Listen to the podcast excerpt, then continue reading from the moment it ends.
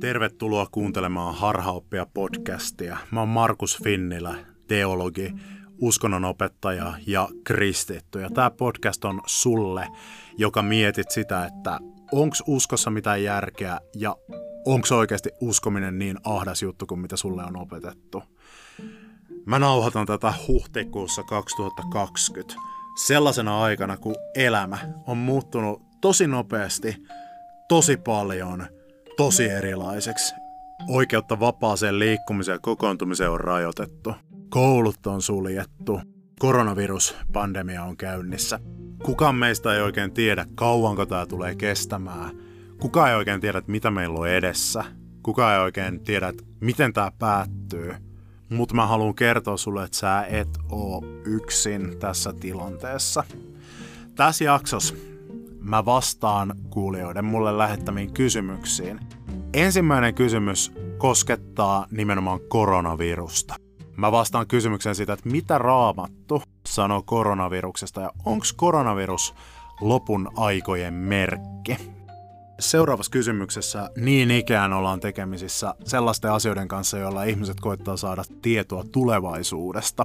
Se liittyy astrologiaan, siihen, että mitä tieteellä ja mitä raamatun perusteella voidaan sanoa astrologiasta todennäköisesti tuut yllättymään siitä, että millä lailla raamatussa näkyy horoskooppimerkit ja astrologia rivien välissä tavalla, mikä menee meiltä monesti ohi.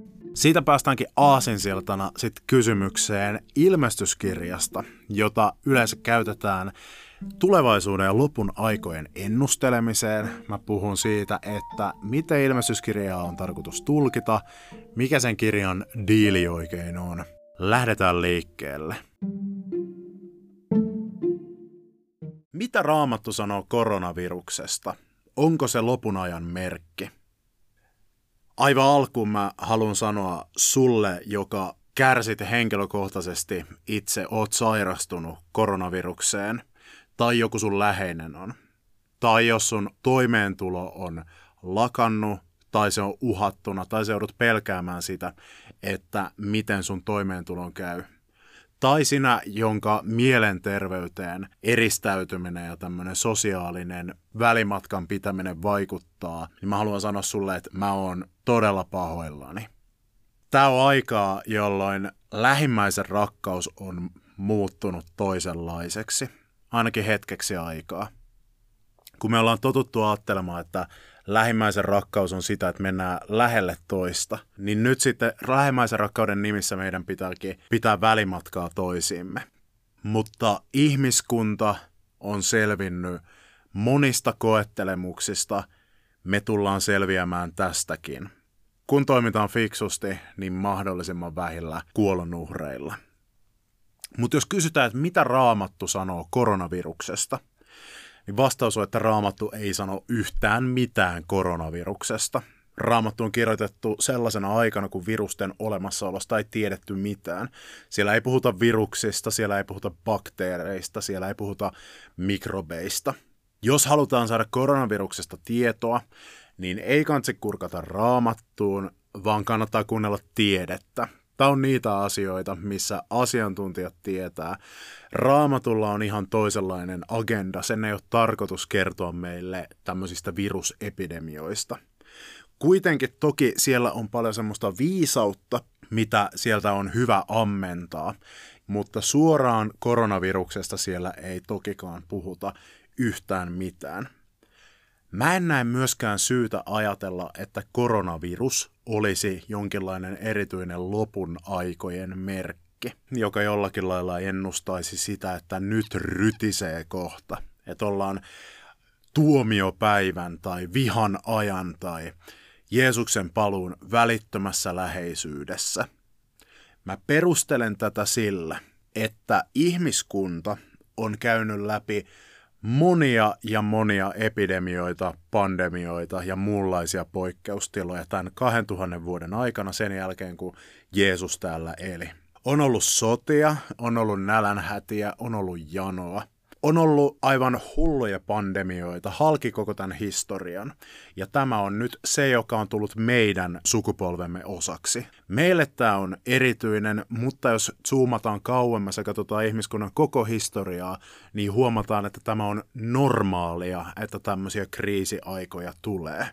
Jos mietitään ihan vaan pandemioita, niin 500-luvulta 700-luvulle riehu Euroopassa sellainen tauti, joka tunnetaan nimellä Justinianuksen rutto. Se siis kahden vuosisadan ajan riehu ympäri Eurooppaa, välillä rajummin, välillä heikommin, ja siihen kuoli arvioiden mukaan 25-100 miljoonaa ihmistä. Tunnetuin pandemia, musta surma 1300-luvulla – johon kuoli 75-200 miljoonaa ihmistä, eli aivan valtavia määriä, varsinkin kun otetaan huomioon tonna ja väkiluku. Espanjan tauti 100 vuotta sitten, 1918-1919, johon kuoli 30-100 miljoonaa ihmistä. Historiassa on pandemia ja epidemia seurannut toisiaan. Ja jokainen sukupolvi on aina osa siitä sukupolvesta tulkinut juuri sen heidän pandemiansa merkiksi siitä, että nyt ollaan lähellä lopun aikoja. Tämä, että pyritään selittämään tämmöiset kriisitilanteet sillä, että okei, tämä nyt on tämmöinen Jumalan tuomio tai merkki jostakin lopun ajasta. Se on hyvin luonnollista ja inhimillistä, että me turvaudutaan tämmöisiin selitysmalleihin – se auttaa maailmaa pysymään kasassa meidän mielikuvituksessa, jos löydetään tämmöisille kaoottisille ja uhkaaville asioille jonkinlainen selkeä rooli tai paikka, että minkä takia ne tapahtuu. Esimerkiksi jollekin ihmiselle vaikkapa ajatus siitä, että tämä pandemia, joka on käynnissä, ei ole sattumaa, se ei ole merkityksetöntä, vaan se on Jumalan lopun aikojen suunnitelmiin kuuluva tuomio tai merkki, niin se tarjoaa tämmöisen paradoksaalisella tavalla semmoisen lohdullisen selityksen joillekin ihmisille. Ja se on ainoastaan vaan inhimillistä. Mä oon törmännyt villimpiinkin selityksiin, Mä luin joku aika sitten jonkun ihmisen ajatuksia siitä, että tämä pandemia on antikristuksen kehittämä biologinen ase, jolla antikristus, eli tämmöinen lopunajallinen hahmo, joka nousee vastustamaan Jumalaa, poliittis-uskonnollinen hahmo, että hän koettaa saada tälleen heikennettyä demokratioita ottamaan sitten vastaan tämmöisen saatanallisen diktatuurin. Ja niin hullu kuin tämä selitys onkin, niin siinä on se pätevyys, että tällä hetkellä nähdään esimerkiksi Unkarissa, jossa pääministeri Orban on vuositolkulla koettanut ottaa tämmöistä diktaattorin asemaa, niin nyt hän on sitten tämän koronaviruksen varjolla ilman mitään takarajaa ottanut itselleen aivan valtavat valtaoikeudet. Mutta jos ajatellaan, että semmoinen The Antikristus olisi kehittänyt jonkun biologisen aseen, niin mun mielestä se menee kristillisten salaliittoteorioiden puolelle. Mutta sellaisin turvautuminen antaa monelle sellaista mielen rauhaa, joka kenties auttaa sitten kestämään tällaisten kaoottisten aikojen yli. Mä en usko myöskään siihen, että Jumala olisi sallinut tämän, jotta me opittaisiin jotakin olen törmännyt esimerkiksi sellaisiin selityksiin, että kenties Jumala koettaa tällä meitä saada elämään ekologisemmin. Mehän tiedetään, että esimerkiksi lentomatkailu, kulutus, automatkailu, ne on kaikki vähentyneet tämän koronaviruspandemian vuoksi, koska pitää välttää sosiaalista kontakteja. Ja sen seurauksena sitten luonto on alkanut tosi nopeasti osoittamaan elpymisen merkkejä paikallisella tasolla. Mä en kuitenkaan usko, että tämä pandemia on Jumalan tapa saada meidät näin kristittyjen paaston aikana elämään paaston mukaan, vaikka se on hirveän houkutteleva ja mielenkiintoinen ajatus. Se Jumala, josta Jeesus opetti ja jonka minä uskon ilmestyneen Jeesus nasaretilaisessa ihmisenä – ei vaikuta sellaiselta Jumalalta, joka heittelee ja roiskii tämmöisiä tauteja ja tuomioita ihmisten niskaan pedagogisista syistä. En voisi täysin poissulkea sitä, koska en minä ole mikään Jumala. Mutta se, miten mä ymmärrän Jeesuksen opetuksen ja Jeesuksen persoonan, ei istu tällaiseen Jumalakäsitykseen. Sen sijaan raamatusta tulee koko raamatun tarinan kaaren ajan sellainen linja esiin, että Jahve on Jumala, joka jopa pahoista asioista onnistuu tuomaan esiin jotain hyviä juttuja. Vanhassa testamentissa on kertomus Joosefista, yhdestä Israelin kansan kantaisesta, joka oli ylimielinen mulkero, jonka sitten hänen veljensä myivät orjaksi Egyptiin kostoksi siitä. Ja mä, kun mä luen sitä, niin mä samaistun niihin veljiin. Munkin olisi tehnyt mieli myydä se paskiainen egyptiläisille orjiksi. Tämä oli tietysti paha juttu niiltä veljiltä tehdä, ja Joosef oppi nöyryyttä siellä Egyptissä. Ja Joosef nousi lopulta korkeaan asemaan ja sellaiseen asemaan, että hän lopulta pystyi pelastamaan tuhansien ihmisten hengen, mukaan lukee heidän, hänen veljensäkin hengen. Ja kun nuo Joosefin veljet kohtasivat Joosefin elossa, niin he järkyttyivät, koska he ajattelivat, että nyt Joosef varmaan kostaa meille. Mutta Joosef sanoi, että ei, mä en kosta teille. Et vaikka te suunnittelitte pahaa ja vaikka te halusitte tehdä mulle pahaa, niin Jumala suunnitteli hyvää ja Jumala on kääntänyt tämän pahan hyväksi. Idea tuntuu olevan se, että me ihmiset tehdään pahoja juttuja, maailmassa tapahtuu pahoja juttuja, Jumala näkee sen pahuuden, mutta hän ei anna sen jäädä vain pahaksi, vaan hän taistelee sitä pahuutta vastaan ja koettaa tuoda mahdollisimman paljon hyvää esiin sieltä yhteistyössä ihmisten kanssa. Toinen esimerkki. Kristinusko opettaa, että pelastus on mahdollista siksi, että Jeesus Kristus kuoli meidän vuoksemme, vapauttaakseen meidät osoittain sitä Jumalan rakkauden ja tuoden sovituksen ja anteeksiannon, korjaten ihmiskunnan ja Jumalan välit ja antaen mallin meille myös siitä, mitä on todellinen itsensä uhraava rakkaus.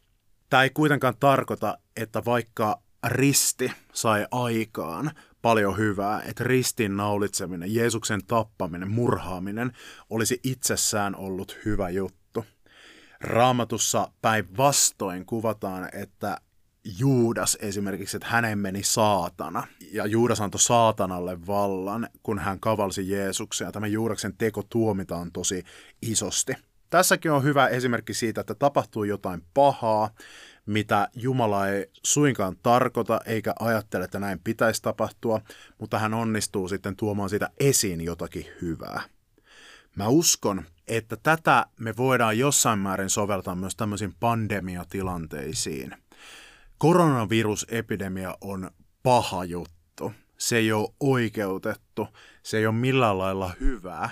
Enkä usko, että Jumalakaan sitä on tarkoittanut mitenkään hyväksi tai oikeutetuksi tai ajatellut, että heitetään tämmöinen korona tähän väliin. Mutta se ei tarkoita sitä, etteikö siitä voisi seurata jotain hyvää. Ehkä me voidaan tämän kaiken kamalan keskellä nähdä myös mahdollisuuksia muuttaa jotain meidän elämässä, muuttaa meidän mieltä, vaikka tämän koronan tarkoitus ei olekaan, että me ruvettaisiin ajattelemaan sellaisia asioita – ehkä me kuitenkin voidaan nyt ne monet hyvät asiat, miten me ollaan muutettu meidän elämää nyt, ehkä me voidaan tehdä jotain niistä pysyviksi senkin jälkeen, kun nämä kuvat ajat joskus päättyy. Ehkä mun ei tartekaan mennä paikan päälle ihan jokaista palaveria varten. Ehkä mä pärjäänkin ilman sitä, että mä ostan sen uuden paidan tässä kuussa. Ehkä mun ei olekaan pakko lähteä viikonloppureissulle jonnekin Berliiniin käymään ehkä me voidaan elää jatkossakin ekologisempaa elämää ja pitää huolta viljelle ja varjellen tätä palloa niin kuin meille on tehtäväksi annettu.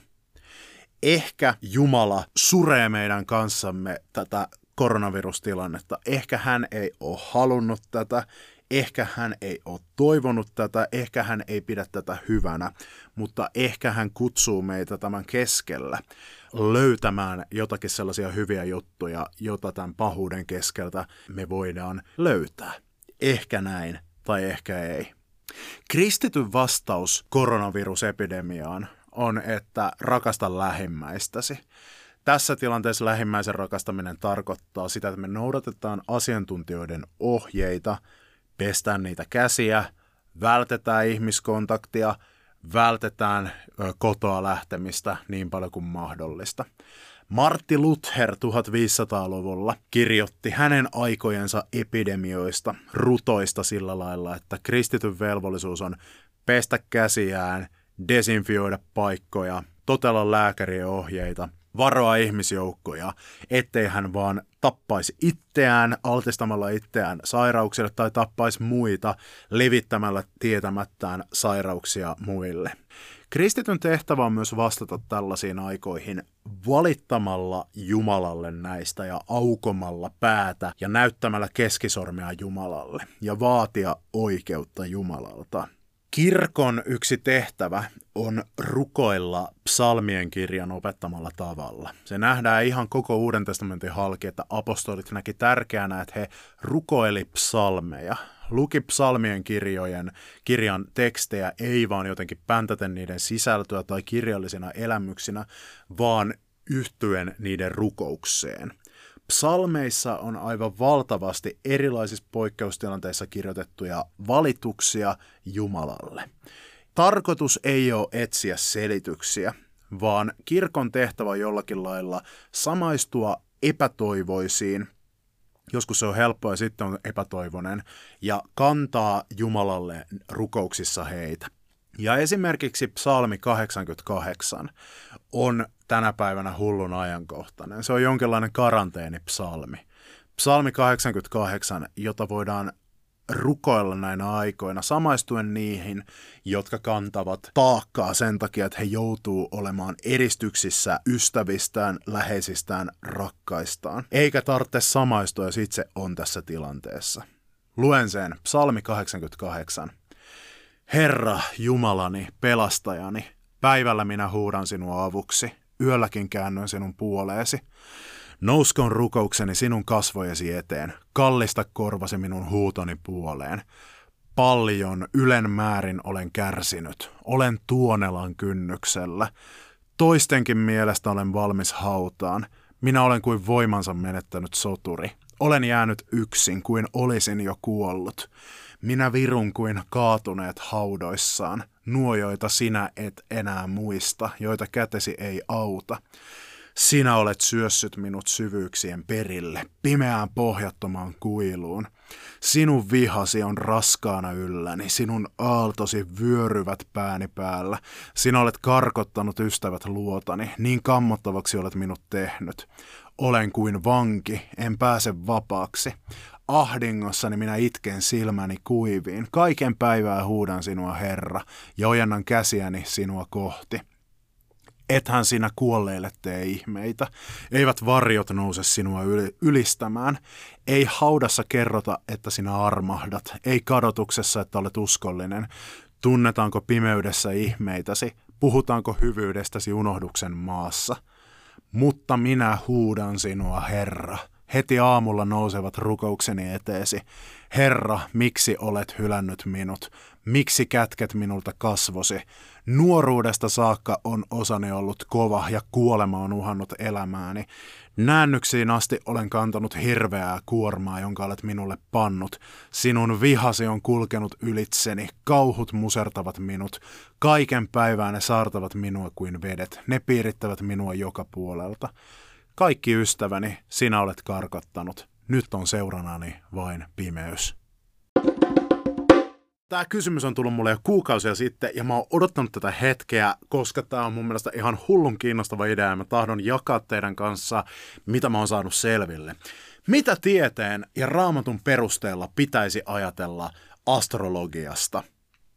Astrologialla tarkoitetaan tähdistä ennustamista, ajattelutapaa ja uskomusta, jonka mukaan tähdet vaikuttaa meidän elämään. Astrologia on eri asia kuin astronomia, joka on tähtitiedettä, avaruuden, tähtien tieteellistä tutkimusta. Astrologia on sitten tämmöinen maaginen ja uskonnollinen oppi, jossa pyritään ennustamaan tähdistä ja selvittämään sitä, että miten tähdet vaikuttaa meidän elämään. Ja mä nauhoitin ennen joulua kokonaisen jakson tästä pelkästä yhdestä kysymyksestä. Mulla oli siinä vieraana mun hyvä ystäväni Pasi Schultz, joka on aivan huikea teologi. Me keskusteltiin astrologiasta ja sen yhteyksistä raamattuun ainakin kaksi tuntia. Se on yksi parhaista jaksoista, mitä mä oon ikinä nauhoittanut. Ja eiköhän mulle käynyt niin, että se koko jakso poistui. Mun tietokone oli Norjassa huollossa kuukausitolkulla, sitä yritettiin pelastaa, ei pelastunut. Eli kiitos Pasi tosi paljon siitä keskustelusta. Nyt mä jaan vähän niitä asioita, mitä me saatiin selville siinä. Astrologialle keskeistä on horoskoopit.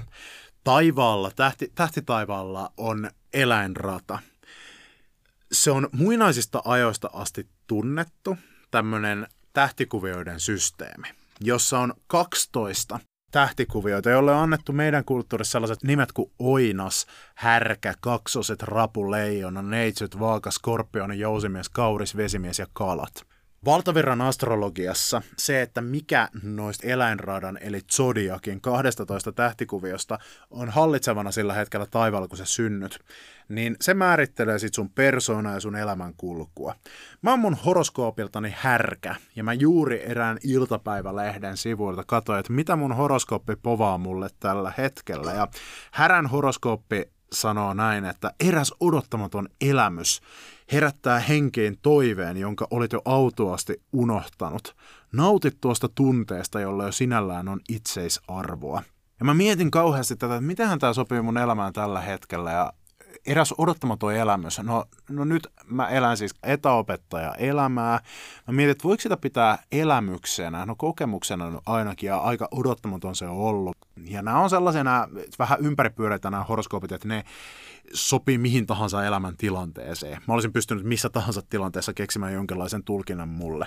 Mutta se ei välttämättä tarkoita, että se olisi arvotonta, koska tämä nyt mahdollisti se, että mä, mä niin pysähdyin tähän hetkeen. Tieteellisesti on tutkittu sitä, että vastaako nyt ihmisten horoskoopit sitä, että minkälaisia persoonia ne on. Että syntyykö tiettyä aikaa vuodesta tiettyyn horoskooppimerkkisen tyypit, niin muistuttaako ne toisiaan tilastollisesti poikkeuksellisen paljon. Tieteen johtopäätökset on täysin yksimielisiä, ja se on se, että astrologia ei ennusta yhtään millään tavalla kenenkään elämän kulkua tai kenenkään persoonaa astrologia on parhaimmillaan viihdettä ja pahimmillaan näennäistiedettä eli humpuukia. Sillä ei ole minkäänlaista tieteellistä perustaa. Tähdet eivät vaikuta meidän elämään millään sen kummemmalla tavalla kuin tämä universumi meidän ympärillä ja taivaan katteleminen nyt vaikuttaa meidän psykologiaan. Jotkut astrologian harrastajat ja kannattajat ja ammattilaiset on koettaneet löytää sellaisia perusteluita siitä, että tähdet on valtavan massiivisia kappaleita. Ja sen takia niiden gravitaatiokenttä, niiden vetovoima, mitä ne aiheuttaa, kun tähtien massa kaareuttaa aikaavaruutta, se vaikuttaa meihin. Ja esimerkiksi se, että miten päin maapallo on, kun sä synnyt ja mitkä tähdet on lähempänä meitä jollakin lailla, niin voisi ajatella näin, että se gravitaatio jotain saa meissä aikaa. Tämä on silleen ihan järkeenkäypä ajatus, mutta hyvin epätodennäköinen. Semmoinen suomalainen edesmennyt skeptikko ja tutkija kuin Nils Mustelin kehittikin astrologialle semmoisen tieteellisemmän vaihtoehdon, jonka nimi olisi poralogia. Sporalogiassa pyritään ennustamaan ihmisten elämää Helsingin kaupungin raitiovaunuaikataulujen mukaan. Vaikka Helsingin kaupungin raitiovaunut on paljon, paljon, paljon, paljon pienempiä kuin tähdet, niin ne on kuitenkin niin paljon lähempänä meitä, että niiden gravitaatiovaikutus meidän elämään on moninkertaisesti, aivan valtavan paljon suurempi kuin tähtien vaikutus. Ja tämä Nils Mustelin kehittikin Helsingin raitiovaunun liikenteen aikataulujen perusteella hyvin hienostuneen ja monimutkaisen järjestelmän, jonka avulla siitä, että missä asennossa Helsingin raitiovaunut oli, kun sä synnyit, voidaan ennustaa sun elämäsi kulkua ja sun persoonaasi. No, sporologia on tietenkin vitsi, mutta se on paljon vahvemmalla tieteellisellä pohjalla kuin astrologia, jolla ei ole siis yhtään mitään tieteellistä pohjaa. Raamatun aikoina sumereilla, egyptiläisillä, babylonialaisilla Kaikilla näillä korkeakulttuureilla oli omat versionsa tähdistä ennustamisesta. Siellä oli meidän nykyisten horoskooppien alkujuuret. He tunsivat tämän eläinradan.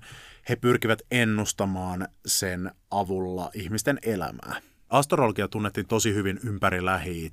Ja paitsi että tuossa oli kysymys uskonnosta ja magiasta, niin se oli myös nykyisen astronomian eli tähtitieteen kaukainen edeltäjä.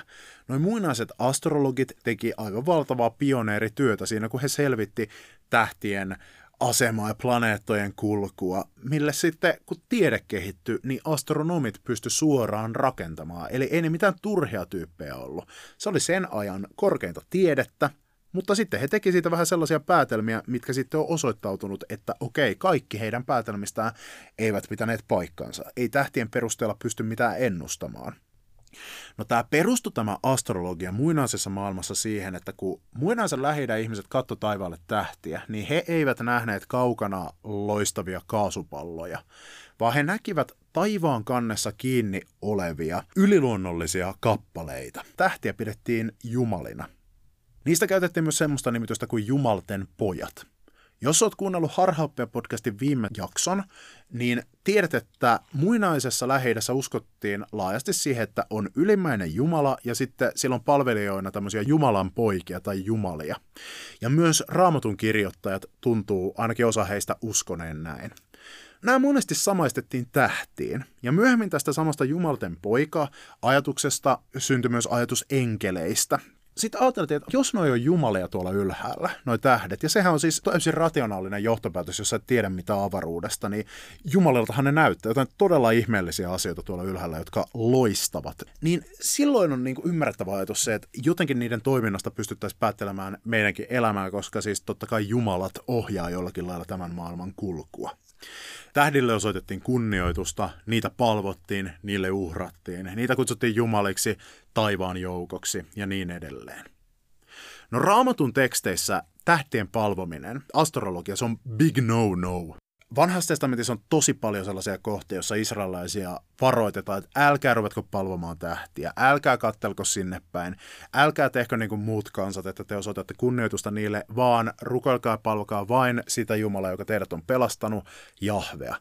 Tähdet on hänen paikalleen asettamia lamppuja, mutta ne ei ole palvomisen arvoisia jumalia. Pysykää erossa niistä. Eli kyllä raamatun se lähtökohtainen ajatus ja linja on se, että astrologia on huono homma. Siihen ei ole mitään syytä sekaantua. Se johtaa poispäin todellisen luojan kanssa yhteydessä olemisesta. Mutta Raamatusta löytyy kuitenkin muutama semmoinen hämmentävä vastaesimerkki, jossa näytetäänkin astrologiaan suhtauduttavan positiivisesti. Selkein niistä nyt on kertomus Betlehemin tähdestä. Kun Jeesuksen luokse tulee näitä tietäjiä itäisiltä mailta seuraten tähteä. Ne sanoo, että me nähtiin kuninkaan tähden nousevan. Ja menee sitten kumartaa Jeesusta, joka ei ole enää siinä vaiheessa vauva, vaan vähän isompi taapero. Niin alkukielessä noita tietäjiä kutsutaan maageiksi. Maagit oli persialaisia pappeja, joiden työhön kuului tähtienteiden tarkkaileminen. Astrologia oli tärkeä osa tuota maagien toimenkuvaa. He olivat aikansa tieteilijöitä, he olivat uskonnon ammattilaisia he ennusti tähdistä. Niin tuossa tarinassa siitä, kuinka he kattelee taivaalle ja näkee, kuinka kuninkaan tähti nousee, niin siinä on siis selkeä tilanne, jossa astrologit tekee, mitä astrologit osaa, katsoo tähtien enteitä, lähtee niiden perään ja kas kummaa, ne pitääkin paikkansa. Tämä vaikuttaa olevan raamatussa semmoinen kohta, missä astrologia esitetään vähintäänkin neutraalissa valossa, ellei jopa positiivisessa valossa, ja Jumalan merkkinä. No tästä ei tarvitse nyt välttämättä päätellä sitä, että okei, ennustetaan sitten tähdistä asioita. Tämä on helppoa ajatella semmoisena tilanteena, jossa Jumala hyödyntää uskomusta, mikä ei oikeastaan ole nyt ihan legit uskomus. Mutta Jumala tulee tavallaan osaksi näitä meidän inhimillisiä sotkuja ja toimii niiden kautta. Mutta tämä on kuitenkin mielenkiintoinen esimerkki. Tämä liittyy jollakin lailla neljännessä Mooseksen kirjassa olevaan ennustukseen. Neljännessä Mooseksen kirjassa on semmoinen kaveri kuin Bileam, joka on vieraiden jumalten profeetta. Ja Bileam lausuu tämmöisen ennustuksen Messiaasta. Hän lausuu ennustukset, mä näen tämmöisen kaukaisen asian. Tämä ei tapahdu nyt vielä pitkään aikaa, mutta mä näen kuinka tähti nousee Jaakobista, valtikka kohoaa Israelista. Ja tämä ymmärretään messiaanisena ennustuksena. Tähti nousee Jaakobista. Siinäkin on astrologiset vibat, ja se liittyy aivan varmasti jotenkin tähän Betlehemin tähteä seuranneiden maagien keissiin. No moni tutkija on lisäksi kiinnittänyt huomiota siihen, että Israelin kansan ja astrologian välillä näyttää vanhassa testamentissa olevan jotain omituista tekemistä keskenään. Tähdet ja eläinrata ja tähtikuviot näyttelee roolia, varsinkin Israelin kansan varhaisvaiheissa ekassa Mooseksen kirjassa. Israelin kansa saa alkunsa siitä, kun Jumala kutsuu Abrahamin, siinä vaiheessa vasta Abramin, ja Jumala sanoo, että sulle syntyy poika, sulle ja sun vaimolle Saaralle syntyy poika, josta polveutuu valittu kansa. Ja Abraham, sulla tulee olemaan lapsia niin kuin taivaalla on tähtiä. No me ajatellaan tänä päivänä, että okei, se tarkoittaa, että niitä tulee olemaan ihan hullun paljon. Mutta ton ajan ihmisille, lisäksi kun on puhuttu tähdistä, niin niistä on tullut mieleen, että okei, ne on näitä jumalia. Ne on näitä, minkä perusteella ennustetaan. Me tiedetään, että muinaisessa Israelissa oli tosi paljon ihmisiä, jotka harrasti ja harjoitti astrologiaa. Mistä se tiedetään? No siitä, että vanhassa testamentissa koko ajan varoitetaan sitä vastaan, niin se kertoo siitä, että semmoinen ongelma oli. Joten kun täällä on tämä kohta, jossa Jumala käskee Abrahamia katsomaan tähtiä ja sanoo, että tälleen sulla tulee olemaan lapsia, näin paljon, niin siinä on sellaisia symbolisia merkityksiä, mitä nykyään lukija ei hahmota. Tarina jatkuu. Abrahamille syntyy poika Iisak. Iisakille syntyy poika Jaakob, ja Jaakobille syntyy sitten 12 poikaa. No nyt tämä luku 12 tässä perheessä, josta sanottiin, että tämä perhe tulee olemaan niinku tähdet. Niin toi 12, nyt sehän on astrologisesti äärimmäisen merkittävä luku. Se on eläinradan, tähtikuvioiden eli horoskooppimerkkien luku – joiden alkumuodot tunnettiin jo tuona aikana, kun Eka Mooseksen kirja kirjoitettiin. No tätä vahvistaa sitten se, että yksi näistä 12 pojasta, Joosef, näkee sellaisen unen, josta hän sitten kertoo velille ja veli, että hän suuttuu siitä, koska se tuntuu muodostamaan sellaisen kuvan Joosefista, että Joosef on ylimielinen kakkapylly. Jostain syystä mä dissaan tässä jaksossa kauhean paljon Joosefia, kummallista, mutta tämä nyt on mennyt näin. Joosef kertoo, että hän näki näynettä, Veljet, veljet, ette ikinä arvaa minkälaisen unen mä näin. Mä olin siinä ja mun ympärillä oli 11 tähteä ja aurinko ja kuu ja ne kaikki kumarsi mua. Mitähän se voisi tarkoittaa? Ei vitsi, 11 tähteä. Niitä oli muuten yhtä monta kuin teitä. Aika hassu uni, eikö? Ja tää sitten tarkoitti sitä, että Joosef tavallaan korotetaan muiden veljien yläpuolelle. Joosefin veljiä verrataan 12 tähteen, mikä ei ole sama asia kuin 12 tähtikuviota taivaalla, eli horoskooppimerkit, eli eläinrata, mutta ei se nyt ihan täysin eri asiakaan ole. Varsinkin kun tuossa tarinassa tämä on ennustus siitä, mitä tulisi tapahtumaan. Eli lopulta Joosef on Egyptin hallitsijana ja veljet kumartaa häntä ja Joosef palvelee heitä. Tässä alkaa semmoiset astrologiset vibat nousemaan – No sitten kun mennään samaa kirjaa, eli Eka Mooseksen kirjaa eteenpäin, aivan sinne loppuun asti, Eka Mooseksen kirja luku 49. Siinä kuvataan, kuinka näiden 12 pojan iskä, Jaakob, on kuolemaisillaan. Ja viimeisellä hetkellä Jaakob siunaa nämä 12 poikaansa. Jaakob menee jokaisen poikansa järjestyksessä läpi ja runoilee heistä tämmöisen tosi monitulkintaisen, monimerkityksisen runon, jossa on nähty halki historian kaikenlaista symbolista merkitystä.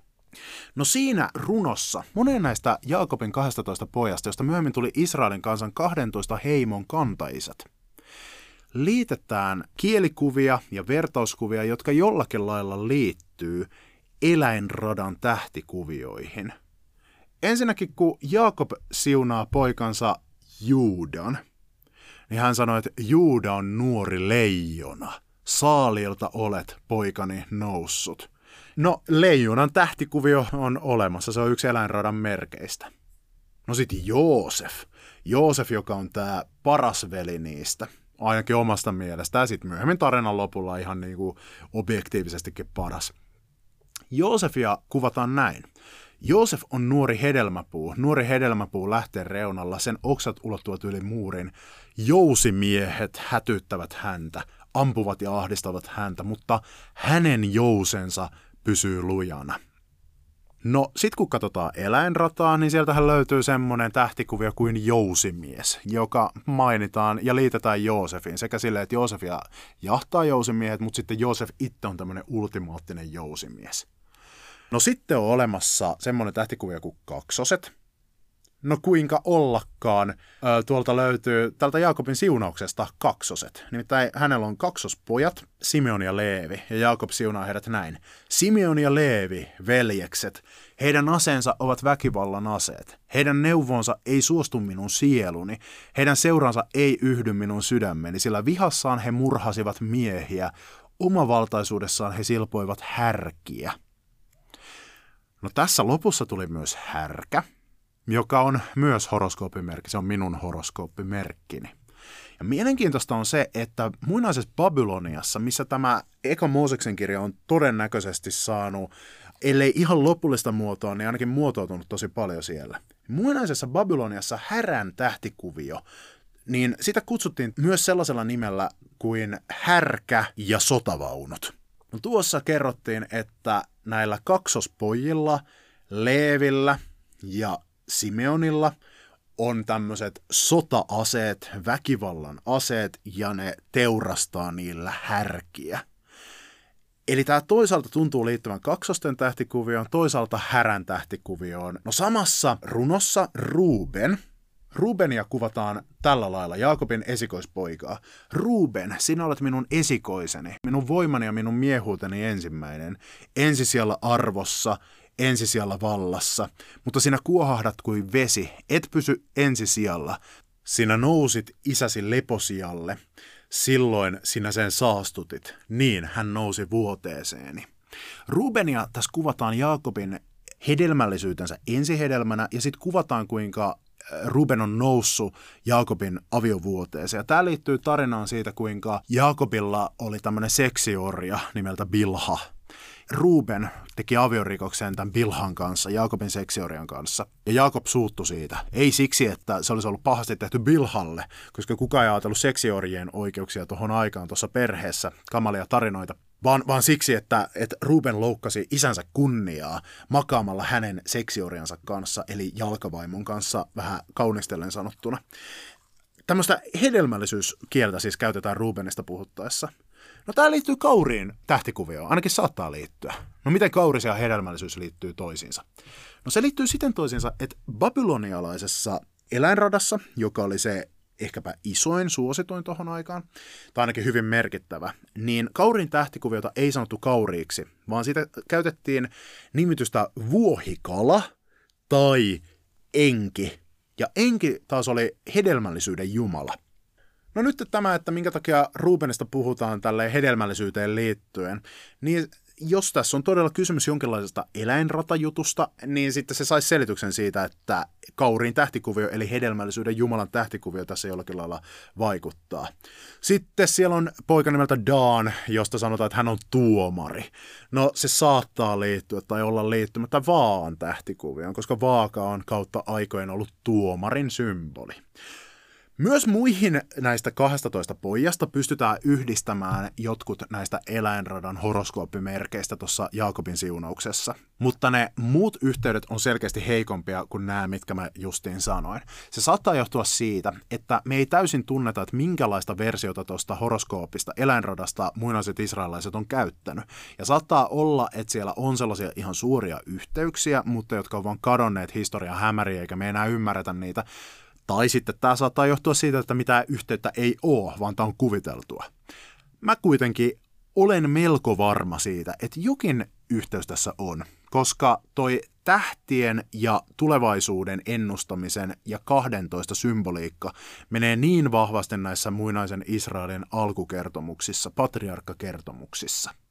No sitten Uudessa testamentissa tämä 12 symboliikka tulee vastaan tietenkin Jeesuksen opetuslapsissa – Jeesus kutsui itselleen 12 opetuslasta, millä on selkeä yhteys tähän Jaakobin poikien lukuun. Jeesus siinä vähän niin kuin reboottaa Israelin tarinaa. Ei korvaa Israelia, vaan jatkaa sitä Israelin tarinaa. Ja 12 apostolia on vähän niin kuin uudet 12 Israelin kantaisää, josta Jumala alkaa sitten keräämään suurta kansaa kaikista kansoista. Niin, että näistä 12 apostoleista tulee kirkon, Kristuksen seuraajien, Jeesuksen monietnisen perheen kantaisat niin, että lopulta Jumalan kansassa on porukkaa kuin taivaalla on tähtiä. Kyllä mä näkisin näin, että raamatus menee tämmöinen astrologinen symboliikka tosi vahvasti. Mitä ihmettä tästä nyt pitäisi ajatella? No älä multa kysy, mutta mä voin kyllä veikata jotain. Mä, mä oon miettinyt sitä, että no tarkoittaako tämä sitä, että Jakobin 12 poikaa, niin onko näitä ollut olemassa näitä kaveria oikeasti ollenkaan vai onko tämä kehittynyt vaan astrologiasta ja jumalista? No mä veikkaan, että ei. Voi olla, mutta mä veikkaan, että ei johtuen siitä, että yleensä tämmöiset kehityskulut menee niin päin, että kansat rupeaa pitämään omia kantaisiaan jumalina, eikä niin päin, että aletaan pitämään jumalia joinakin kantaisina. No, tämä ei ole mitenkään aukoton, mulla tulee itsellä heti esimerkkejä mieleen uskonnon historiasta ihan toisen suuntaan menemistä, eikä tämä ole mikään kynnyskysymys mulle. Mutta jos ajatellaan, että Jumala puhuu meille jotenkin raamatun kautta, niin mitä tämä astrologinen symboliikka sanoo meille. Jos samalla otetaan huomioon se, että Raamattu myös sanoo, että älkää olko mitään astrologeja. Mä luulen, että tämä on parhaiten ymmärrettävissä niin, että Israelin kansa ottaa tässä sen paikan, minkä uskottiin olevan tähdillä, eli Jumalilla. Ajateltiin, että ylimmäinen Jumala on asettanut tähdet taivaalle ohjaamaan maailman kulkua niin sillä, että raamatun tekstissä sitten Israelin kantaiset kuvataankin noina eläinradan horoskooppimerkkeinä, niin sillä halutaan ehkä sanoa niin, että älkää kattoko sinne tähtiin päin. Ei ne ole mitään Jumalan kuvia, jotka pitää huolta tästä todellisuudesta, vaan olkaa te niitä. Älkää kuikuilko tähtiin päin koettaen saada sieltä jotain apua, vaan auttakaa te toisianne täällä ja tehkää tästä maailmasta hyvä paikka elää Jumalan kuvina. Ja sitten kun Jeesus vielä laajentaa tämän koskemaan koko ihmiskuntaa, niin tästä tulee semmoinen käsitys, että koko ihmiskunnan tarkoitus on ottaa se paikka, jonka uskottiin olevan tähdillä. Eli hallita tätä maailmaa heijastaen Jumalan hyvyyttä. Vähän niin kuin taivaalla olevien tähtien, pikkujumalien, uskottiin heijastavan ylimmäisen Jumalan kirkkautta symbolisella tavalla. Mä uskon, että tästä löytyy tämä pointti. Tänä päivänä se tarkoittaa meille ennen kaikkea tästä maapallosta huolenpitämistä. Raamatualossa Jumala asettaa ihmisen omaksi kuvaksi ja antaa sille tehtävän viljellä ja varjella. Viljelty ollaan, varjeleminen on jäänyt vähän puolitiehen. Meidän tehtävänä on ottaa meidän paikkamme Jumalan kuvina, pitää huolta luonnosta, eläimistä, toisista ihmisistä – ja sitten me heijastetaan Jumalan hyvyyttä vähän niin kuin tähdet symbolisesti heijastaa hänen kirkkauttaan taivaalla. Itse asiassa Raamatussa sanotaankin, että Jumalan lapset tulevat loistamaan kuin tähdet taivaalla, mikä jatkaa tätä ajatusta. Ja tässä kun mietin tätä, että raamatussa tähdet suistetaan sieltä niiden valta-asemapaikalta ja laitetaan ihmiset tilalle pitämään huolta tästä todellisuudesta, niin voisiko tämä tarkoittaa sitä, että ihmisten tarkoitus on lopulta alkaa myös pitämään huolta niistä tähdistä ja siten hallitsemaan niitä Jumalan hyvyydellä ja huolenpidolla? Onko ihmiskunnan tehtävä lopulta avaruuden kolonisaatio – onko meidän tarkoitus Jumalan kuvina lopulta täyttää tämä universumi elämällä ja levittäytyä Jumalan kuvina ympäri maailmankaikkeutta niin, että tähdistä lopulta tuleekin se, mitä niiden ajateltiin olevan, eli paikka, josta Jumalan hyvyys ja huolenpito heijastuu koko maailmaan ihmiskunnan kautta siinä vaiheessa, kun ihmisistä tulee intergalaktinen sivilisaatio. Raamatus on myös se kohta, jossa sanotaan, että ettekö te tiedä, että te tulette tuomitsemaan enkeleitä – ja nyt kun muistetaan se, että enkelit ja tähdet, jotenkin molemmat miellettiin, että ne, ne tarkoittaa samaa taivaan joukkoa, niin tarkoittaisiko tämäkin sitten sitä, että ihmisten tarkoitus on tuomita eli hallita lopulta tähteä ja planeettajärjestelmiä? Kenties se sitten on meidän tulevien sukupolvien, tulevien jälkeläistemme tehtävä, mutta meidän tehtävä on nyt saada tämä pallo pysymään kasassa ja ihmiskunta pysymään kasassa niihin aikoihin, että sitten tulevat sukupolvet jatkavat tätä työtä siitä eteenpäin. Jatkamme lopunajallisissa merkeissä ja käännetään katse seuraavassa kysymyksessä Raamatun viimeiseen kirjaan, josta on mulle tullut hullun paljon kysymyksiä. Mä oon siitä iloinen, koska Raamatun viimeinen kirja on yksi mun lempikirjoista Raamatussa, ja sehän on Johanneksen ilmestys. Yksi kysymys, minkä mä valitsin tähän jaksoon, joka mun mielestä edustaa tosi hyvin monia kysymyksiä, mitä mulle on Johanneksen ilmestyksestä, eli ilmestyskirjasta, eli Ilmarista, eli Ilmiksestä, eli isosta Iistä tullut, kuuluu näin. Miten Johanneksen ilmestystä oikein kuuluisi tulkita? Kuuluuko se edes raamattuun? Minkä takia se on ansainnut paikkansa raamatun kaanonissa ja miten sitä eri aikoina on luettu? Johanneksen ilmestys on hullun outo kirja. Se on kirja, joka on ensinnäkin kirjoitettu todella kummallisella kreikan kielellä. Sen kirjoittaja ei ole juuri osannut kreikkaa, tai no on se nyt osannut sitä, mutta ei ole kauhean hyvin kieliopiltaan ehkä kutosen luokka. Se on ihan ihme mongerrusta. Joskus se on yritetty selittää semmoiseksi, että se on semmoista pyhää kreikan kieltä, mutta kyllä se totuus taitaa olla se, että se kaveri nyt ei ole vaan ollut kauhean hyvä kreikan kielessä. Ei ollut hänen äidinkielensä. Vielä oudompaa kuin se kieli on se sisältö. Johanneksen ilmestyksessä kuvataan tulisilmäisiä enkeleitä. Siellä on karitsa, jolla on seitsemän silmää, seitsemän sarvea, surkat jalassa, jonka kurkusta vuotaa verta.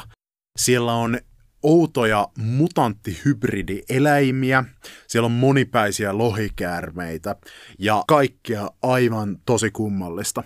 Mä luin Johanneksen ilmestyskirjan ekan kerran ekalla luokalla. Se oli virhe se on pelottava kirja sen ikäiselle. Se on pelottava kirja monelle aikuisellekin. Mä muistan, kun mä luin sitä ja sieltä siis Johanneksen villejä näkyjä, mitä hän sai Patmossaarella. Esimerkiksi siitä, kuinka tulee tämmöisiä heinäsirkkoja, joiden siipien surina on kuin tuhansien hevosten joku mölinä. Nä, niiden hevosten kavioiden tämä klopsutus, joilla on kuin ihmisen kasvot, jotka kiirtelevät kuin kulta. Mä, mä luin ihan kauhuissani, mä olin ihan vakuuttunut siitä jo ekaluokkalaisena, että okei, Tämä on tulevaisuusennustus ja tässä puhutaan jonkinlaisista taisteluhelikoptereista, koska siinä vielä puhuttiin, että niillä heinäsirkoilla on sellaiset hännät, joilla ne jotenkin piinaa ihmisiä. Mä mietin, että jotain biologisia aseita siinä siis kuvataan, jotka on helikoptereilla mukana. Ja en ole muuten ainoa, joka näin on ajatellut, vaan sitten myöhemmin Interswebsistä olen oppinut, että tosi moni on tulkinnut ne taisteluhelikoptereiksi. Sen kirjoitti siis kaveri nimeltä Johannes. Emme tiedä, oliko se sama Johannes kuin joka kirjoitti Johanneksen evankeliumin. Emme tiedä, oliko se sama Johannes kuin joka oli Jeesuksen apostoli Johannes. Nämä kaikki kolme saattaa olla kolme ihan eri Johannesta. Mä veikkaan, että ainakin se on eri kuin Johanneksen evankeliumin kirjoittaja, ja näin on aika monesti ajateltukin. Johanneksen ilmestys on siis näky, ja se, se on täynnä sellaisia vertauskuvia, mikä tekee siitä tosi vaikean tulkita. Ja lisäksi se on paikoitellen tosi väkivaltaisen oloinen kirja siellä Jeesus esimerkiksi ei vaikuta semmoiselta nöyrältä ja hiljaiselta sydämeltään, vaan siellä veri roiskuu. Siellä vuodatetaan Jumalan viha viinejä maan päälle ja Jumala tulee polkemaan vihansa viinikuurnan ja niin poispäin. Yksi semmoinen avain sen ymmärtämiseen on se, että suurin osa niistä symboleista ja vertauskuvista tulee vanhasta testamentista. Vanhan testamentin profeettakirjoista ja vanhan testamentin apokalyptisesta ilmestyskirjasta, joka on Danielin kirja. Danielin kirja on Johanneksen ilmestyksen suurin esikuva. Yhdessä nämä kirjat muodostaa semmoisen kirjallisuuden lajin kuin apokalyptiikka, joka oli suosittua niin sanotusti toisen temppelin juutalaisuudessa. Eli tuossa ajanlaskua vähän ennen, vähän ajanlaskun jälkeen juutalaisuudessa niillä oli, ne oli rakentanut tokan temppelinsä ikinä Jerusalemiin. Siitä on saanut nimensä tuo aika toisen sen temppelin juutalaisuus. Silloin oli tosi paljon sellaisia kirjoja, joissa nähtiin erilaisia näkyjä hyvästä ja pahasta. Siellä paljon tällaiset monsterit tappelee ja lopulta Jumala tulee ja tappaa kaikki. Raamatus on kaksi tämmöistä kirjaa, vanhasta testamentissa Daniel, uudesta testamentissa Johanneksen ilmestys. Ja suurin osa Johanneksen ilmestyksen vertauskuvista on siis tämmöisiä remiksauksia vanhan testamentin vertauskuvista. Ja jos tuntee vanhaa testamenttia hyvin ja tietää esimerkiksi, että vaikkapa Danielin kirjassa erilaisia valtakuntia ja poliittisia mahteja kuvataan petoina, hirviöinä, niin sitten tulee ymmärrettäväksi se, että mistä ihmeestä se Johannes puhuu, kun se puhuu jostakin ö, seitsemänpäisistä monstereista, jotka nousee merestä ja joilla on sarvia päässä. Se on aivan selkeä tämän Danielin vertauskuvan uudelleen miksaus. Eli ehkä se Johannes ei ollutkaan vetänyt jotakin hassusieniä. Ehkä sillä on joku korkea tämmöinen kirjallinen ja teologinen tavoite siinä oikeastaan sitten kun ruvetaan vertaamaan sitä, että miten Johanneksen ilmestyksessä uudelleen miksataan noita vanhan testamentin kielikuvia ja näkyjä, niin huomataan, että se väkivaltaisuus, mikä sieltä helposti tulee semmoinen mielikuva, niin että se ei välttämättä olekaan ihan sitä, miltä äkkiseltään näyttäisi. Johanneksen ilmestyksen ihan alusta loppuun menee semmoinen mielenkiintoinen linja, että Johannes ottaa jonkun vanhan testamentin väkivaltaisen kohdan, sijoittaa Jeesuksen sen keskelle ja kääntääkin sen aivan ympäri. Mun suosikkiesimerkkini tästä on semmoinen, että Jesajan kirjassa on kohta, missä kuvataan, kuinka Jahve tulee ja tappaa viholliskansoja, viho, vihollisiaan. Ja sitten profeetta näkee Jahven ja kysyy siltä, että minkä takia sun viitta on tahrintunut vereen. Ja sitten Jahve kertoo, että tämä on kansojen verta, mä oon kostanut nyt pahat teot. Niin ilmestyskirjassa on tämä sama juttu, sama, sama näky. Jahven roolia esittää siellä Jeesus. Se on muuten tapa, millä Uusi testamentti yleensä kuvaa Jeesuksen jumaluutta. Eli otetaan joku vanhan testamentin teksti, missä puhutaan Jahvesta, mutta sitten Jeesus tekeekin ne samat jutut. Johanneksen ilmestys kuvaa sitä samaa tilannetta, mutta muuttaa sitä strategisesti. Siellä lopussa, muistaakseni luvussa 19, Jeesus palaa takaisin ja hänellä on vereen kastettu viitta. Mutta se onkin hänellä ennen kuin hän ehtii taistelemaan. Ja sitten se selittyy sillä, että se on hänen omaa vertaan. Että hän on, se kuvaa Jeesuksen uhrausta ristillä. Ja tälleen tämmöinen vanhan testamentin väkivaltainen näky uudelleen kiepsautetaan siten, että se muuttuukin väkivallattomaksi. Eli se veren kastettu viitta, veren tahriutunut viitta ei kuvaakaan Jumalan vihaa vihollisia kohtaan, vaan Jumalan rakkautta, mikä ilmeni ristillä, kun Kristus uhrasi itsensä mieluummin kuin olisi nostanut sormeaankaan vihollisia vastaan jos ilmestyskirjaa luetaan tarkasti, niin huomataan, että tämmöinen väkivallaton vastarinta kulkee siellä alusta loppuun.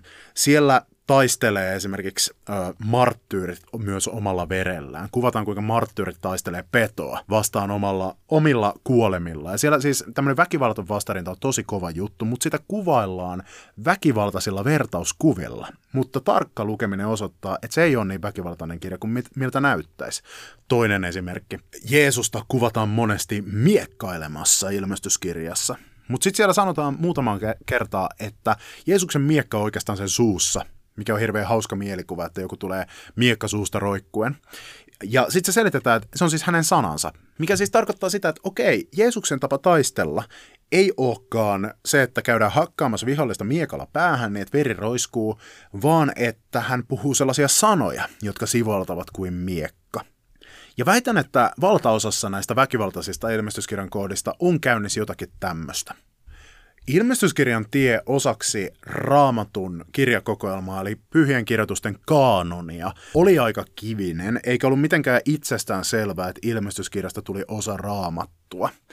Ei ole ihan semmoista sikatäyttä varmuutta, että miksi just ne 27 kirjaa, jotka muodostaa Uuden testamentin, pääty sinne ilmeisesti varhaisella kirkolla oli neljä kriteeriä, jotka kirjan piti täyttää, että se hyväksyttiin osaksi Uuden testamentin kaanonia. Ensimmäinen kriteeri oli ilmeisesti apostolisuus. Toisin sanoen jonkun apostolin piti olla kirjoittanut se kirja, tai sitten kirjan piti olla jonkun apostolin valtuuttaman tyypin kirjoittama kirja. No mitä ne apostolit nyt sitten oli? Apostolit oli tyyppejä, jotka olivat kohdanneet ylösnouseen Kristuksen – ja saaneet häneltä tehtävän lähteä julistamaan hänen sanaansa. Myöhemmin kirkossa sitten apostolien seuraajiksi tuli piispat. Edelleen tänäkin päivänä esimerkiksi evankelis-luterilaisen kirkon piispojen suksessio eli seuraanto menee noihin alkuperäisiin apostoleihin. Apostoliksi ei päässyt, jos sä olit nähnyt näyn Jeesuksesta – Sun oli pitänyt kohdata ylösnoussut Jeesus, mutta pelkkä näky ei riittänyt.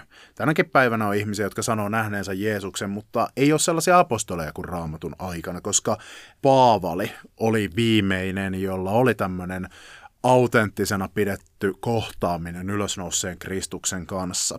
Apostoleita oli enemmän kuin se 12 veijaria, oli naisia, oli miehiä, niitä oli hullun monta. Tämän takia, että kirjan piti olla alkuperältään apostolinen, esimerkiksi sellainen kirja ei päässyt uuteen testamenttiin kuin Juudaksen evankeliumi. Se on myöhempää perua, selkeästi myöhempää perua, ja vaikka se on ihan hyvää settiä, ei sillä ollut mitään asiaa evankeliumiin, koska se ei, sen juuret eivät menneet apostoliin tai jonkun apostolin välittömän lähipiiriin. Toisekseen vaikuttaa siltä, että kirjan täytyy olla oikea oppinen, jotta se voitiin ottaa Uuden testamentin kaanoniin. Eli kirkolla oli olemassa oppi, kristityillä oli olemassa usko, ennen kuin raamattua oli edes kasassa. Kristin usko ei perustu, tämä opettaa meille sen, ei perustu raamattuun. Siis kristusko ei ole uskoa raamattuun, se on uskoa Kristukseen. Kristityillä meni ihan hyvin, kristinusko oli ihan hyvin, hyvin porskutti menemään ennen kuin raamattu oli edes valmis. Raamattuun päästäkseen kirjan piti olla siis oikea oppinen, sen piti opettaa oikein. Tämän takia raamatun kaanoniin ei päässyt esimerkiksi tuomaan evankeliumi, jonka voit käydä vaikkapa netistä lukemassa. Se on tosi mielenkiintoinen ja jotkut tutkijat ounastelee, että se saattaa sisältää ihan aitoa, aitoja esimerkiksi Jeesuksen sanoja. Mutta tuomaan evankeliumissa on paljon semmoista kristinuskon kanssa ristiriitaista settiä. Siellä on esimerkiksi paljon sellaista opetusta, jossa väheksytään ihmisen ruumiillisuutta, väheksytään esimerkiksi sukupuolta, opetetaan, että naisen pitää tulla mieheksi jollakin tavalla, että hän voi seurata Kristusta ja niin edelleen. Tuomaan evankeliumi on hyvä kirja, siellä on hyvää tavaraa, mutta sitten siellä on kristillisestä näkökulmasta harhaoppista sisältöä, minkä takia se ei päässyt Uuden testamentin kaanoniin. Kolmanneksi kirjan ilmeisesti piti olla katolinen. Katolinen tarkoittaa tässä yhteydessä maailmanlaajuista. Katolinen kirkko sanoo itseään katoliseksi kirkoksi, koska se sanoo olevansa maailmanlaajuinen Kristuksen kirkko, mitä se tietysti onkin. Kirjan kohdalla katolisuus tarkoitti sitä, että kirjan täytyy olla kaikkien seurakuntien hyväksymä ja kaikkien seurakuntien käytössä, jotta se voitiin hyväksyä pyhien kirjoitusten joukkoon. Ja neljänneksi kirjan täytyy olla tosi, Eli piti olla tämmöinen ajatus, että se kirja, mitä siinä kerrotaan, niin se on totta. Se ei saa olla mikään satukirja. Tämän takia esimerkiksi vaikkapa Jaakobin lapsuusevankeliumi, jossa kuvataan kuinka Jeesus lapsena vaikkapa teki savilintuja ja herätti niitä eloon, niin koska se on höpölöpöä, niin sitä ei otettu raamatun teksteihin mukaan. Se tunnistettiin höpö-höpö-jutuksi. No ongelma on se ilmestyskirjan kohdalla, että ilmestyskirja ei täytä selkeästi mitään näistä kriteereistä. Ilmestyskirja ensinnäkin, no sen apostolisuus on tosi kyseenalainen juttu, koska me ei yksinkertaisesti tiedetä, että kuka sen kirjoitti, keneltä se oli saanut valtuutensa, se saattoi olla apostoli Johannes tai sitten ei, ja tästä on ollut ihan alusta asti kirkossa erimielisyyksiä. Sen oikea oppisuus on vähän kyseenalaista. Nimittäin esimerkiksi, jos mietitään, että vaikkapa Paavalin kirjeissä sanotaan, että no epäjumalille uhrattu liha, sun on ihan ok syödä semmoista, ei, et sun yllisty mihinkään synti, jos syöt epäjumalille uhrattua lihaa. Tämä oli iso kysymys varhaisessa kirkossa. Niin ilmestyskirjassa tämä on hullun iso diili se, että jos joku menee syömään epäjumalille uhrattua lihaa, niin hyi että minkä oot mennyt tekemään. Ei saa syödä millekään väärille jumalille uhrattua lihaa. Sen katolisuus on hyvin kyseenalaista, koska varhaisessa kirkossa ilmestyskirjaa ei edes tunnettu kaikissa seurakunnissa, ja joissakin kristiuskon alueilla se torjuttiin suoraan, että meillä ei ole mitään tekemistä tämän kanssa. Ja lisäksi se, että onko se totta vai ei, niin sekin on nyt vähän kyseenalaista, koska kukaan ei oikein edes ymmärrä, että mitä se tarkoittaa. Niin se kysymys siitä, että onko se totta, niin siihen on tosi vaikea vastata. No tämän takia siitä oli ihan hullun paljon kiistoja, että otetaanko me nyt tätä mukaan raamattuun vai ei. Ja lopulta jotenkin oudosti se päätyi mukaan, ja siellä se nyt on. Ja kirkko on aina ajatellut, että no pyhä henki on ollut mukana tässä kanonisointiprosessissa, ja siellä se on, mutta me ei oikein tiedetä millä perusteella. Mutta kristityt on halki historian huomanneet, että kun he on sitä lukeneet, niin he ovat tunteneet, että Jumala puhuu heille siinä. Ja silloin on ansaittu paikka osana raamatun kaanonia. Mutta se hyväksyttiin ihan loppuvaiheessa raamattuun, kun ajateltiin jo, että okei, nyt on raamattu valmiina, niin 400-luvulla sitten otettiin ilmestyskirja vielä mukaan siihen. Se jotenkin vaan tapahtui, että yhtäkkiä se rupesi sitten olemaan siellä. Mutta esimerkiksi ortodoksinen kirkko ei tänäkään päivänä käytä ilmestyskirjaa Jumalan palveluksessa ollenkaan, eikä rakenna mitään oppeja sen varaan. Ja tässä ortodoksit on johdonmukaisia, sillä kristinuskon oppi oli taputeltu nippuun jo ennen kuin ilmestyskirja oli edes raamatussa. Oli laadittu uskontunnustukset, joihin perustuu kristillinen usko. Ja sen takia ortodoksisessa kirkossa tuli tämmöinen ajatus, että okei, koska ilmestyskirja on myöhempää tavaraa kuin uskontunnustukset, ja uskontunnustukset on se meidän uskon ohje, niin ei ilmestyskirja voi silloin vaikuttaa kirkon oppiin. Ja saattaa hyvinkin olla, että tämä on ollut ihan ajatuksena, kun se on otettu mukaan raamatun kanoniin, että okei, otetaan tämä mukaan, mutta tämän tarkoitus ei ole opettaa meille oppia, eli dogmaa, eli mihin me uskotaan. Täällä on joku muu tarkoitus. No kristinuskossa on sitten ollut ja on neljä pääasiallista tapaa tulkita ilmestyskirjan häiriintyneitä, kummallisia, pelottavia ja puhuttelevia näköjä. Ja nämä tavat on sellaiset, joilla on keksitty hienot nörttisanat, ja ne on futurismi, preterismi, historismi ja idealismi. Futurismi on ilmestyskirjan tulkintatapa, jossa ajatellaan, että ilmestyskirja on näkyjä tulevaisuudesta. Se on näkyjä lopun ajoista. Että kun siellä vaikka nousee tämmöinen petomerestä, että se kuvaa lopun ajan antikristusta, tämmöistä pahaa maailmanhallitsijaa, joka saa valtuutensa saatanalta. Yleisimpien preterististen tulkintojen mukaan ilmestyskirjan tapahtumat tai näyt tulevat toteutumaan ihan historian lopussa. Mä opin lapsuudessani ja nuoruudessani seurakunnassani sellaisen version ilmestyskirjan tulkinnasta, futuristisen tulkinnan, jossa ajateltiin, että ilmestyskirjan kaikki näyt toteutuvat niin sanotun seitsemän vuoden vihan ajan aikana. Seitsemän vuotta ennen kuin Jumalan valtakunta tulee näkyvällä tavalla maan päälle, nousee valtaan antikristus ja sitten toteutuu hirveällä rytinällä, hyvin kirjaimellisellä tavalla ilmestyskirjan näyt.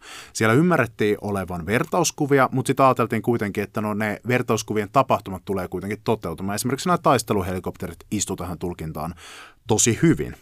Mä luulin kauan jopa, että tämä futurismi on ainoa tapa tulkita ilmestyskirjaa. Että se on pelkästään tämmöinen ennakkotieto siitä, että hei, ihan viimeisinä vuosina tulee tapahtumaan tällaiset jutut. Ongelma tuossa futurismissa on se, että herää vähän semmoinen kysymys, että minkä takia Raamatus olisi semmoinen kirja, joka on relevantti ainoastaan seitsemän vuoden aikana eläville ihmisille, joka siellä roikkuisi tavallaan aivan tyhjän panttina kaikki nämä vuosisadat. Toinen ongelma on se, että toi futuristinen tulkinta muuttuu koko ajan historian aikana. Esimerkiksi noi heinäsirkat, mitkä tänä päivänä tulkitaan helposti helikoptereina, niin ne on tulkittu aina uusina juttuina eri aikoina. Tai joku pedon merkki. Siellä on siis tämmöinen kohta, missä jokainen pakotetaan, joka haluaa ostaa tai myydä jotain, niin ottamaan oikean kätensä tai otsansa luku 666 ja se on hirveän paha juttu ilmestyskirjan äh, ko- kontekstissa, niin se on tulkittu milloin mikrosiruna, milloin jonkinlaisena biotunnisteena, milloin viivakoodina, milloin tatuointina, milloin sinettinä, joka painetaan käteen. Eli tuommoinen futuristinen tulkinta on hirveän altis historian vaiheiden muuttumisille. Se ei vakuutakaan minua. Suurin osa kristinuskohistoriasta ilmestyskirja onkin tulkittu ihan eri tavalla – Toinen keskeinen tapa tulkita ilmestyskirja on nimeltään preterismi. Preterismillä tarkoitetaan sellaista hyvin päinvastaista tapaa tulkita tuota ilmestyskirjaa. Siinä ajatellaan niin, että ilmestyskirjan näyt kuvaavat Johanneksen omaa aikaa, ja että ne ovat toteutuneet ne näyt ensimmäisen kristillisen vuosisadan aikana ja vähän sen jälkeen. Tämän puolesta on tosi hyviä perusteluita – on sille niin kuin helppo ajatella, että okei, kun Johannes on kirjoittanut sen tekstinsä, niin sillä on ollut jotain sanottavaa oman aikansa ihmisille. Johannes ensinnäkin siinä alussa omistaa ja lähettää sen näyn kirjeenä Aasian seitsemälle seurakunnalle. Tohon aikaan Aasia tarkoitti suurin piirtein samaa aluetta kuin missä on tänä päivänä Turkin valtio. Ja se oli osa Rooman valtakunnan keskeisimpiä osia, eli itäosia, ja siellä kärsittiin vainoja. No moni noista ilmestyskirjan näyistä saa selityksen, kun asetutaan vähässä Aasiassa eli Turkin alueella eläneiden vainottujen kristittyjen asemaan. Esimerkiksi kun siellä kerrotaan, että merestä nousee peto, joka edustaa valtakuntaa, joka seisoo seitsemällä kukkulalla. Niin tämä on todella helposti ymmärrettävä vertauskuva tonna ja ihmisten näkökulmasta. Kun mietitään Turkin alueella eläneitä vainottuja kristittyjä, niin kun ne mietti merta, niin se oli tietenkin Välimeri, joka on tuollainen karkeasti länsipuolella. Ja siellä länsipuolella meren takana oli Rooma, eli valtakunnan pääkaupunki, ja Rooman kukkula, siis Rooman kaupunki on rakennettu hyvin tunnetusti seitsemälle kukkulalle. Ja näin voidaan oikeastaan useimmat ilmestyskirjan näyistä tulkita. Mä oon itse funtsinut semmoista, että jos ilmestyskirja tosiaan on tämmöinen lohdutus vainotuille Turkin alueella asuneille kristityille, niin se tekee ilmestyskirjan lopusta aika mielenkiintoisen.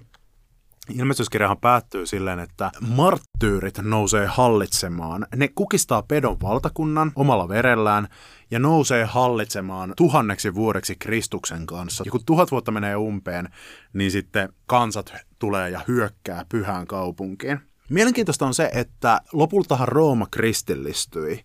Kristus voitti ton Rooman valtakunnan. Ja vaikka kirkko siinä korruptoitu, niin samalla kuitenkin myös kristittyjen vainot loppuivat. Ja syntyi tämmöinen voimakas marttyyrien kunnioitus, josta sitten kehittyi katolinen ja ortodoksinen pyhimyskultti tai pyhien kunnioittaminen. Ortodoksit tänäkin päivänä marttyyrien ja pyhien kunnioittaminen ja heidän ikoninsa on tosi tärkeä juttu. Juuri sinne alueelle, mihin Johanneksen ilmestys on kirjoitettu, perustettiin sitten, tai, tai siirtyi Rooman valtakunnan ydinalueet. Kun Rooman valtakunta meni kahtia, niin syntyi Itä-Rooman valtakunta, joka jatkuu aina 1400-luvulle asti kasassa, noin tuhannen vuoden ajan. Itä-Rooman valtakunta eli Byzantti, jonka uskonnossa ja politiikassa oli keskeistä ortodoksinen kristinusko ja pyhien kunnioittaminen. Eli juuri näin toteutui, mitä ilmestyskirjan loppu sanoo. Eli syntyi tämmöinen tuhatvuotinen valtakunta juuri sinne alueelle, missä tämä pedon valtakunta eli Rooma oli vaikuttanut, ja jossa niitä marttyyreitä nyt kunnioitettiin ihan valtiollisella tasolla, ja näin marttyyrit hallitsi juuri ne marttyyrit, jotka se sen saman valtakunnan edeltäjä oli surmannut. Tämä on mun mielestä hullun mielenkiintoinen ja inspiroiva ajatus, että oliko Byzantin valtakunta tuhatvuotinen valtakunta. Sehän kukistui siihen, että sitten kansat tulivat ilmestyskirja sanoo, että Gog ja Magog hyökkää lopulta tuhatvuotisen valtakunnan kimppuun tuhannen vuoden jälkeen, ja Byzantin valtakuntahan päättyi sillä, että turkkilaiset tulivat ja valloittivat Konstantinopolin, tuhosivat sen ja perustivat tilalle Osmanivaltakunnan. Joskus ainakin noin Gog ja Magog, josta ilmestyskirja puhuu, onkin tarkoitettu tai ymmärretty turkkilaisina. No tässä preterismissa on kuitenkin se ongelma, että Johannes siinä kirjan alussa sanoi, että tämä on profeetallinen teksti, tämä on profetia. Profetioiden tarkoitus on aina puhua paitsi omasta ajastaan, niin myös kertoa jostakin enemmästä. Että se kertoo uusille sukupolville aina jotakin. Ja sen takia tämä niin puhtaan preteristinen tulkinta ei tyydytä mua, että se olisi kokonaisuudessa ilmestyskirja toteutunut jo ekalla vuosisadalla. Historismi on sitten semmoinen tulkintalinja, joka on ollut hyvin vaikutusvaltainen kirkon historiassa eri suuntauksissa. Historismin mukaan Johanneksen ilmestys on kirja siitä, tai näky siitä, että mitä tapahtuu koko siinä aikana, mikä tapa, äh, niin kuin sijoittuu Kristuksen syntymän ja Kristuksen toisen tulemisen väliin. Eli se kuvaa kristillistä maailmanhistoriaa vertauskuvallisesti. Ja historiallisesti siellä voidaankin hahmottaa, jos sitä tulkitaan niin, niin siellä voidaan nähdä Lutherin reformaatio, siellä näkyy ristiretket, siellä näkyy islamin nousu, siellä näkyy terrorismin vastainen sota ja kaikkea tämmöistä. Ongelma tässä historismissa on se, että jokainen sukupolvi on aina tulkinut ilmestyskirjan siten, että se kuvaa koko maailmanhistoriaa Kristuksen syntymästä juuri niiden tulkitsijoiden omaan aikaan asti. Ja se on hyvin taipuisa kirja, se ilmestyskirja, että kun se halutaan lukea ja pakottaa kertomukseksi siitä, että mitä on tapahtunut Kristuksen syntymästä aina tähän päiviin asti, niin se saadaan sopimaan oikeastaan mihin tahansa aikaväliin, koska joka ajalla on luomat vitsaukset ja mullistukset ja epidemiat, joista ilmestyskirjassakin puhutaan. Ja tämän takia se ilmestyskirjan kuvaama sanoma, ikään kuin kun historia kuluu, niin se koko ajan niin kuin venyy pidemmälle alueelle aina sen mukaan, että missä vaiheessa edetään, koska jostain syystä jokainen sukupolvi aina haluaa ajatella olevansa se viimeinen, jonka aikana Jumala lopulta kukistaa pahuuden ja Kristus palaa takaisin. Eli tämä historismi johtaa semmoiseen keinotekoisuuteen. Se on vähän semmoinen väkisin väännetty. No idealismi, neljäs ilmestyskirjan tulkintatapa, on sitten semmoinen ajattelutapa, että ilmestyskirja ei ole näkyä tulevaisuudesta, eikä se kuvaa menneisyyttä, vaan se on vertauskuvia hengellisistä totuuksista. Että kun ilmestyskirjassa vaikka puhutaan siitä, että Kristus lopulta kukistaa pedon, niin se kuvaa tämmöistä, että Jeesus on voittanut omalla verellä, omalla uhrauksellaan kaikki tämmöiset pahat mahdit. Ja siihen saadaan uskoa eri aikoina. Ja kun siellä luvataan, että Jumala lopulta kääntää kohtalon niin, että marttyyrit, jotka on kuollut uskonsa vuoksi, saakin lopulta valtaa aseman, niin että se on lohdutuksen sana kaikkina aikoina eläville marttyyreille. Tämä on hyvin puhutteleva kirja vaikkapa jossakin Pohjois-Koreassa niille kristityille, joita siellä pistetään keskitysleirille. Tälleen se saisi selityksen se kirja sille, että minkä takia se raamatussa on, että se voi puhua jokaiselle sukupolvelle aina uusia asioita, koska sieltä löytyy semmoisia hengellisiä totuuksia. Ja jos idealismi on totta, niin silloin ilmestyskirjaa pitäisi lukea vähän niin kuin satuna tai runona. Ongelma tuossa idealismissa on se, että se on monesti tosi semmoista mielivaltaista, ei aina, mutta monesti. Ja sitten se, että siellä on ihan selkeitä sellaisia juuri Johanneksen aikaan liittyviä esimerkiksi poliittisia vertauskuvia. Mun oma ajatus on se, että mä ehkä sijoitun preterismin ja idealismin väliin semmoisella poliittisella twistillä. Mä ajattelen, että ilmestyskirjan tulkinta pitää lähteä liikkeelle siitä, että se kuvaa Johanneksen oman ajan tapahtumia vertauskuvallisesti siitä syystä, että sillä on jotain kerrottavaa myös meille. Johanneksen ilmestys kuvaa sitä, kuinka Kristus voitti ja marttyyrit väkivallattomalla vastarinnalla voitti lopulta Rooman pahan mahdin. Ja tämä antaa meille mallin siitä, että millä lailla Jumala on tänä päivänä väkivaltaisia imperiumeja vasta, jotka eivät kunnioita ihmisen arvoa ja Jumalan kuvaa ihmisessä, vaan ottavat itse Jumalan paikan ja alistavat ihmisiä. Et Johanneksen ilmestys antaa meille mallin siitä, että mitä on väkivallaton vastarinta. Että ihan niin kuin sinä päivänä Kristus oli marttyyrien puolella ja valoi heihin rohkeutta, niin tänäkin päivänä ilmestyskirjan tämä antama malli voi antaa meille rohkeutta vastustaa meidän ajan imperiumia ja pahoja rakenteita, suuryrityksiä, jotka riistää luontoa ja niin poispäin. Ja siinä mielessä musta on semmoinen futuristinenkin futuristi sivupersona mun sisällä, että mä ajattelen, että, että okei, jos ilmestyskirja nyt kertoo siitä, että millä lailla Jumala taistelee pahuutta vastaan, eli ristinmuotoisella rakkaudella ja väkivallattomasti, niin se antaa myös jonkinlaisen välähdyksen ja vision siitä, että millainen tulee olemaan myös lopullinen voitto, joka johtaa siihen lopulliseen Jumalan valtakunnan esimurtautumiseen maan päällä. Mut hei, siinä oli Harhaoppia podcastin tämänkertainen futuristinen jakso.